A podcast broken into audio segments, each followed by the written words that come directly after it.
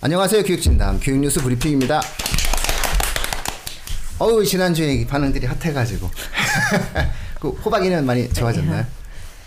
예, 좋아졌어요. 예, 예. 미래에 갔다 아유, 그놈의 새끼 그냥 아주. 예, 그러니까요. 아유 이게 뭐 사진 보니까 예, 2개월이죠 우리 호박이. 예. 예. 어, 이름은 정말 잘 지었네요. 아, 2개월하고 일주일 됐네요. 네. 저번 주에 2개월이었어요. 아, 그래요? 호박이가 이름 누가 지은 거예요? 호박이? 제가요. 그 먹는 거를 이름으로 지면 오래 산다고. 아, 그런 게 또 있네요. 근데 이제 여자애면 딸기 막 이런 걸로 지으려고 그랬는데 남자애라. 어, 호박이 괜찮죠. 원래 저는 좀 네. 이렇게 좀 네. 어, 순박한 느낌의 이름이 아, 좋아서. 그렇구나. 홍중 뭐 이런 이름 있잖아요.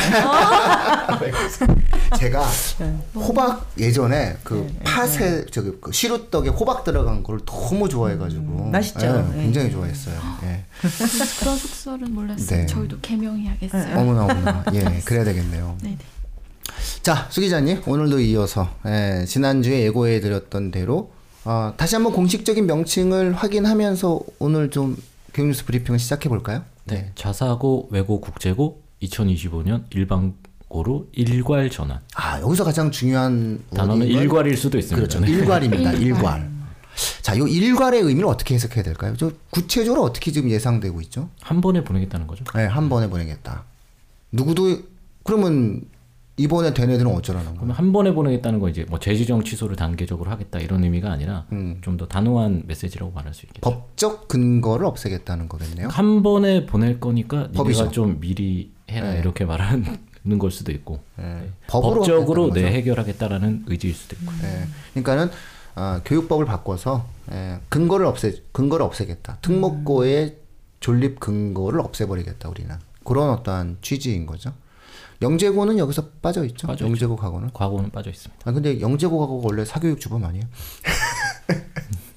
영재고 가고는 이제 뭐 키워야 되잖아요. 그러니까 아마 제가 예측한데 음, 의대로 이제 진학하는 부분을 조금 못하도록 예. 강화하지 않을까.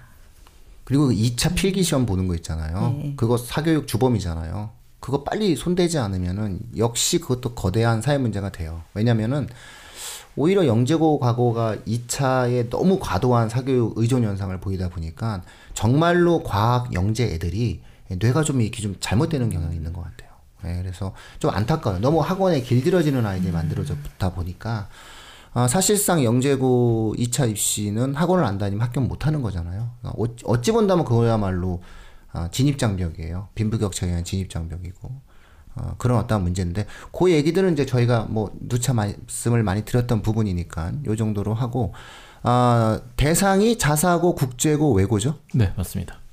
어, 그렇다면은 자사고가 좀 사회적 이슈가 좀 현재 크겠네요. 국내 전체 자사고가 42개 네. 그리고 외국어고가 31개 네. 그리고 이제 국제고가 7개 네. 그러니까 요 학교들을 일괄로 일반고로 전환하겠다는 거죠. 문제가 되는 게 일단은 뭐 딱 머릿속에서 떠오르는 게 하나고 외대부고 대원외고 민사고? 예, 민사고 청신국제고 그런데 이제 우리가 흔히 알고 있는 전국 단위 자사고 네. 좀 유명한 이런 뭐- 학교들이 네. 지금 확 눈에 떠오르죠. 네. 음, 학부모 선호도 1위, 그때 한번 방송하지 학부모 않았습니까? 선호도 2위, 학부모 선호도 3위, 학부모 선호도 4위 이걸 다 아, 일반고로 전환하겠다. 일괄 전환하겠다. 로 어떤 발표가 내려졌어요. 이게 2025년에 고교학점제 전면 시행과 맞물려서 진행한다라고 발표가 난 거죠. 네 맞습니다. 예, 그 발표 배경이 어떻게 예상하세요?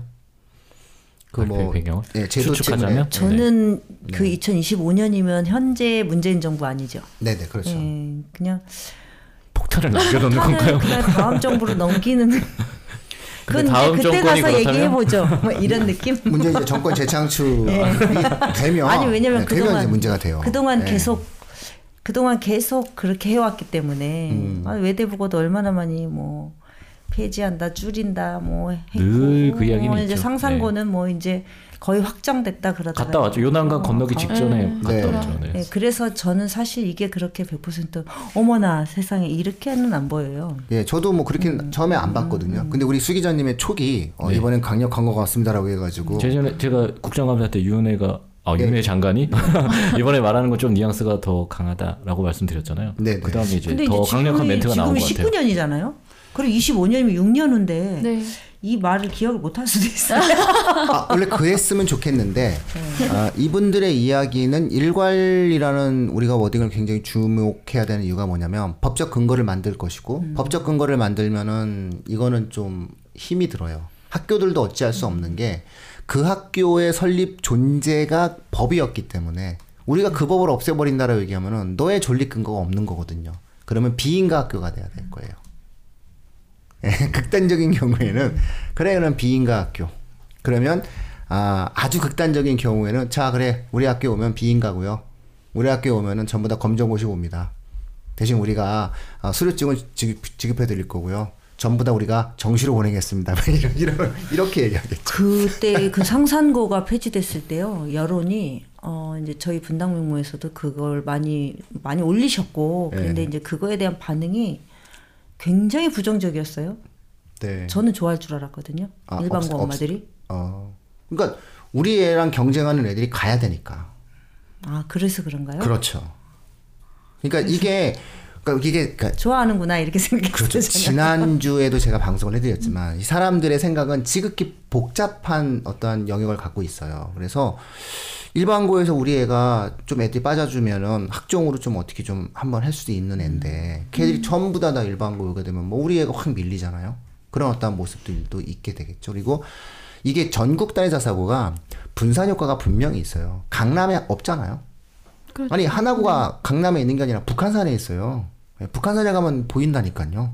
예, 위풍당당하게. 그래서 그 광진구가 서울대 합격률 굉장히 상위권 네, 대원외고 때문에. 네, 대원외고 광진구에 있고요. 외대부고 용인에 있지 않습니까? 왜 그런 식으로 따지고 나면은 전국단위 자사고라든가 학교들이 강남에 없어요. 근데 이게 만약에 다 없어지게 되면은 다시 지역적으로 강남 집중 그 유명한 생기게 말 있죠. 되겠죠. 강남 파라군. 네. 이게 부활될 가능성이 높아지는 거기 때문에 쉽지 않을 것 사실상 같은데. 강남 아파트. 벌써 1억 가까이 올랐다는 소문이. 네. 그러니까 이렇게 들쑤시는 거죠 또. 예, 들쑤시게 되면서 교육 특구, 그러니까 지역 간 격차가 이거 역시 교육 당국은 이걸 원하지 않아요.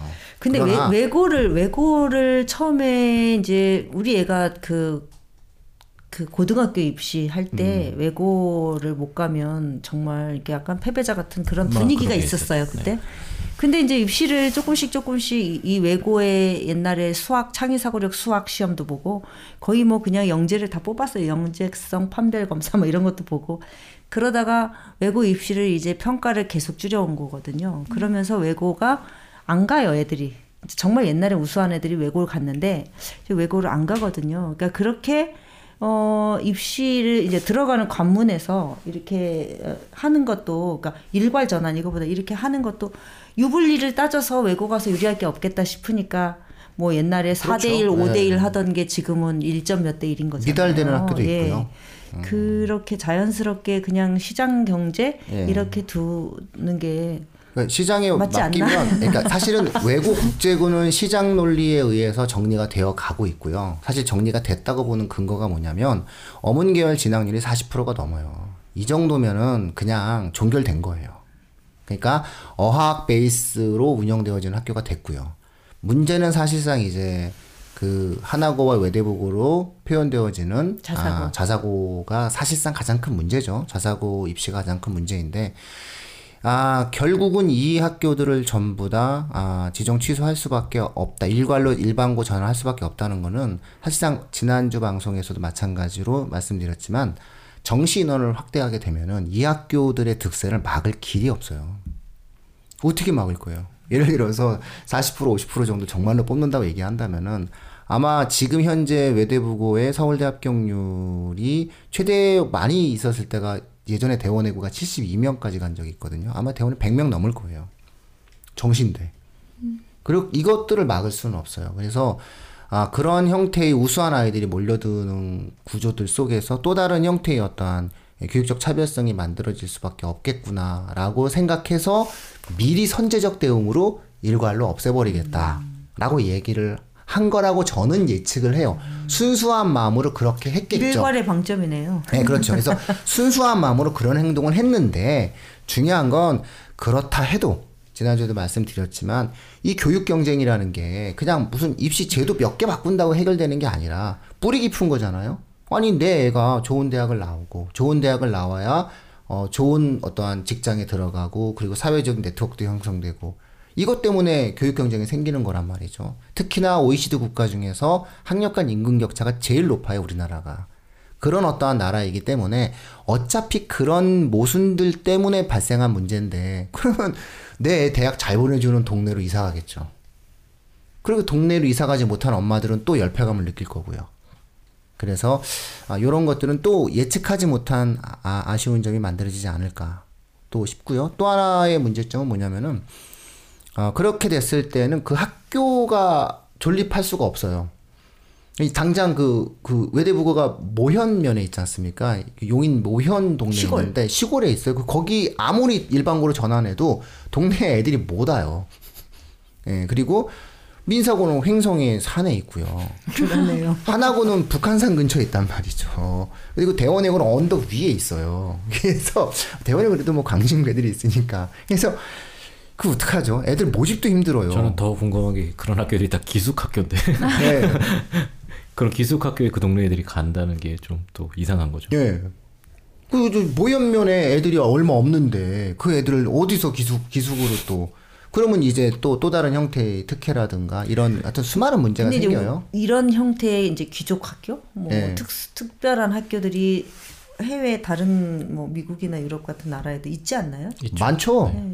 뭐 당장 나경원 의원님 아들이 나온 아, 학교도 세인트. 예, 굉장한 명문 고등학교예요. 어, 그리고 북한의 김정은 그 김정은 국방위원장이 나온 스위스 국제학교도 상당히 명문이고요. 그래서 있지, 기, 있- 예, 있- 기본적으로. 예. 예, 그 등록금 1억일 걸요. 그 세인트폴 제가 아는 한 세인트폴은 등록금 1억으로 알고 있고요. 거기 그 아무나 못 가는 그런 학교로 알고 있어요. 그래서 그런 학교들은 귀족 학교고요. 영국의 뭐 이튼 스쿨 이제 우리가 지금 그런 이런 학교들이 그런 거잖아요 지금 현재. 우리나라는요, 사실은 이렇게 생각하시면 그 좀 귀족 학교라고 부를 수 없는 게요. 진정한 귀족 학교는 송도에 있거든요. 우리나라에도 송도에 1억짜리 학교들이 있어요. 예, 우리 송도의 국제학교들. 우리 예, 근처에 곳곳에 숨어 있는 귀족 예, 학교들이 귀족. 많아요. 네. KIS, 예, 뭐 이런 것들이 많아요. 그래서 어 우리가 상상할 수 없는 귀족 학교들, 대한민국에도 등록금 1억짜리 학교 있어요. 그래서 어찌 본다면 중산층의 학부모들이 내가 좀 덜 먹고 덜 쓰고 어, 내 자식을 위해서 뭔가를 해주겠다라고 해서 최대치로 갈 수 있는 게 사실 뭐 외대부고 정도, 하나고 정도였다라고 생각을 하시면 뭐 좋겠죠. 그래서 그거를 저는 귀족 학교라고 부르는 거는 조금 동의를 못 하고요. 귀족 학교가 되려면 그래도 1억은 넘어가야 되겠죠. 그러면 이거는 못 하잖아요. 아, 당장 보내실 수 그러니까 있으세요? 뭔가 특별한 일반적이지 않은 특별한 교육을 받고 싶어 하는 또 그런 네트워크에 들어가고 싶어 하는 학부모들이 보내고 싶은 학교잖아요. 그렇죠. 이제 저는 그래서 이런 생각이 드는 게, 아, 골품제가 있지 않습니까? 부모, 부모, 부모 두 명이 성골이고, 한 명은 진골이고, 그 다음에 어쨌든 사회적 지위를 갖고 있는 육두품도 있고, 그 다음에 오두품도 있고.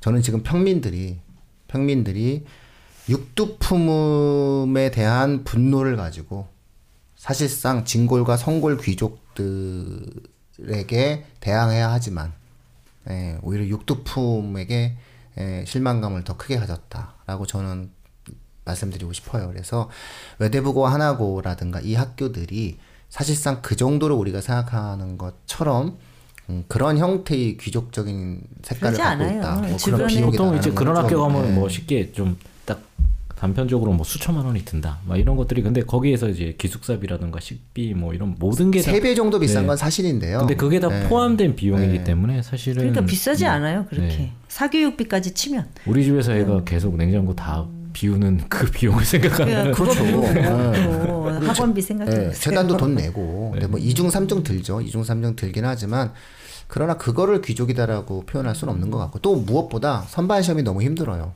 예, 기본적으로 중학교 과정에서 처절한 삶을 살고 경쟁에서 뽑힌 아이들이기 때문에 아, 귀족 학교는 공부 못해도 가잖아요.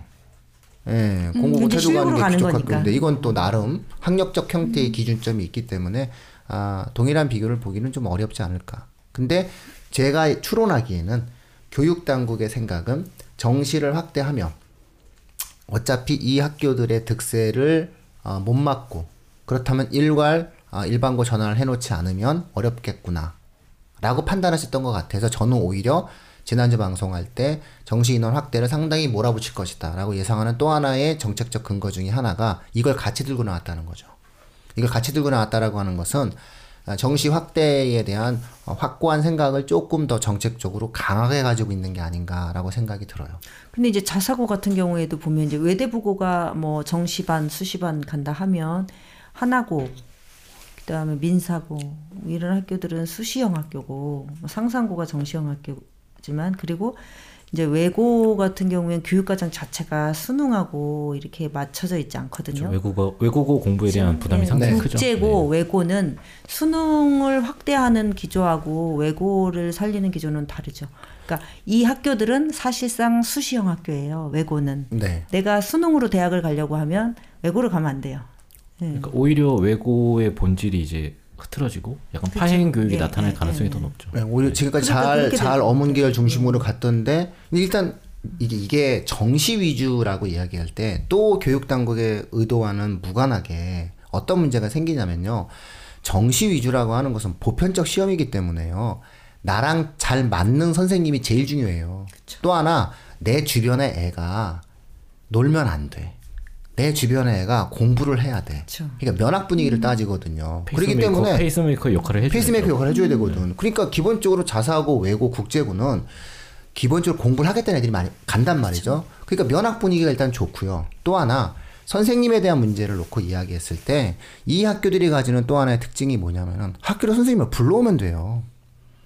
그러니까 수능을 위해선 양질의 선생님들을 계속 로테이션으로 그 바꿔가면서 움직인단 말이죠. 그렇기 때문에 정시가 확대되었을 때 대응력에서 저는 일반고가 비교가 안 된다고 봐요. 뭐 상상고나 한일고 같은 데는 되게 좋아하겠네요. 저는 정시 확대 얘기가 좋은 얘기인데 정시 확대가 되는 순간 저는 제일 만세를 부른 1차 대학, 1차 고등학교를 예를 든다고 했을 땐 외대부고가 만세를 부르겠지만 대원외고가 드디어 이제 다 죽었어라고 얘기할 겁니다. 아마 대원외고가 그동안 그동안 이제 문과 중심이었잖아요. 그래서 수시에 한계점을 갖고 있었지만 아마 대원외고가 가장 득세할 겁니다. 대원외고가 제일 득세할 거고, 그러니까 수능이 복잡한 시험이 아니기 때문에 하나고 금방 틉니다. 걔들 수능 공부 시키면 또 금방 잘해요. 그래서 그러겠죠. 얼마나 잘하겠어요. 네, 그러니까 이걸 못 막, 그러니까 그래서 저는 교육 당국이 정시 인원 확대하는 것을 예를 들어서 결국은 일괄 전환. 일괄 전환을 해야 되겠구나. 라고 근데 생각했던 좋아하지 것 마. 같아요. 일반고로 바꿀 거야. 예, 이렇게 이렇게 만들어 놓고 그다음에 이제 이게 또 하나의 정책적으로 고교학점제가 만들어지니까 일반고에서도 뭐 어학 특기 뭐 고등학교 뭐 예를 들어서 뭐 이공계 고등학교 이런 식으로 해가지고 어, 일반고를 좀 다양하게 만들어야 되는데 문제는 일괄 전환이라고 하는 것은 자사고 외고 국제고에 맞춰져 있잖아요. 이거를 사실은 일반고의 기능 강화라는 측면에서 접근을 했어야 돼요. 그러니까 일반고의 어학 고등학교를 만들겠다. 여기서 우리가 돈 안 내고 해줄 테니 세배 내고 갈래 여기 갈래라고 이야기하면 되거든요. 근데 문제 그게 이제 뺑뺑이라는 게 문제죠. 그래서 이게 추첨이라는 것이 문제가 있 근데 어쨌든 1지망, 2지망, 3지망을 쓰잖아요. 그래서 그런 것들에 대한 어떠한 일반고 강화적인 측면으로 좀 갔다면은 정책적 효율성이 조금 더 있었을 텐데 일괄 전환에 이제 초점을 맞추면서 아, 그 교육부 장관이 생각하는 것과 좀 다른 방향으로 아, 시장이 작동하지 않을까 싶어요. 다만 일단 이 방송 나오자마자 그리고 어, 정시 확대 얘기 나오자마자 사실상 다시 특목고 그러니까 학부모들의 생각은 그렇게 가고 있는 것 같아요. 그리고 일반계 고등학교에서도 예를 들어서 각 그 지역마다 면학 분위기 좋은 학교들이 있었잖아요. 예를 들어서 뭐 콕 찍어서 제가 말씀을 못 드리겠지만은 중계동에 있는 선덕고등학교 아마 올해 미어 터질 겁니다. 나는 당연히 뭐 그냥 면학 분위기가 좋잖아요. 거기가 막 애들 막 공부 많이 시키고 그럼 거기를 쓰는 거예요. 거기 왜 정시 안 되면 수시 안 되면 정시 가는데 면학 분위기가 좋으니까 내 옆에 애가 좋으니까. 그러니까 예를 들어서 수시는 한 학교에서 10명, 20명 서울대를 갈 수 있는 것이 한계가 있다면 내신 때문에 정시는 그런 제한이 없잖아요. 나랑 얘랑 얘랑 다 같이 갈 수 있으니까 손 붙잡고. 그리고 그런 애들이 있는 곳으로 가서 우리 애도 좀 득을 보겠다라고 생각하는 거기 때문에 당장 아마 올해서부터도 아, 그런 어떠한 지망, 1지망, 2지망, 3지망을 쓸때 음, 지역 내에서도 좀 학교별 편차가 아, 평준화되어 가던 흐름에서 좀 제동이 걸리지 않을까 진- 진짜 공감하는 게 우리 들어요. 개인적인 얘기를 하자면 우리 조카가 의정부 음. 고등학교가 비평준화 시절에 의정부에서 끝발 날리는 그렇죠. 학교였잖아요. 가- 지명이 다 거기를 있으면 예. 거기를 600명 중에 599등으로 들어갔어요. 근데 고대 갔어요. 공부해서 비평준화 시절에 수능으로요. 비평준화 네. 시절에 네네네. 그러니까요. 그러니까 엄마들이 그그 신화를 아는데 보내야죠. 야, 꼴등도 꼴등도 가더라고 맘 먹으니까. 예. 그러니까 그걸 이제 그러니까 중요한 건 이렇게 생각하는 거예요. 걔가 마음 먹은 게 아니라 그 학교를 갔기 때문에 애가 마음 먹었다고 생각하는 거예요. 환경이라는 게 만들어지게 되니까. 예, 그러면서 이제 고등학교 문제들이 만들어지겠죠. 그래서 이것도 역시 에, 정치자분들이 추세를 보면서 정시 확대의 추세를 보면서 에, 또 판단을 좀 하셔야 될 것 같고요. 그래서 그래서 전환이 될까요?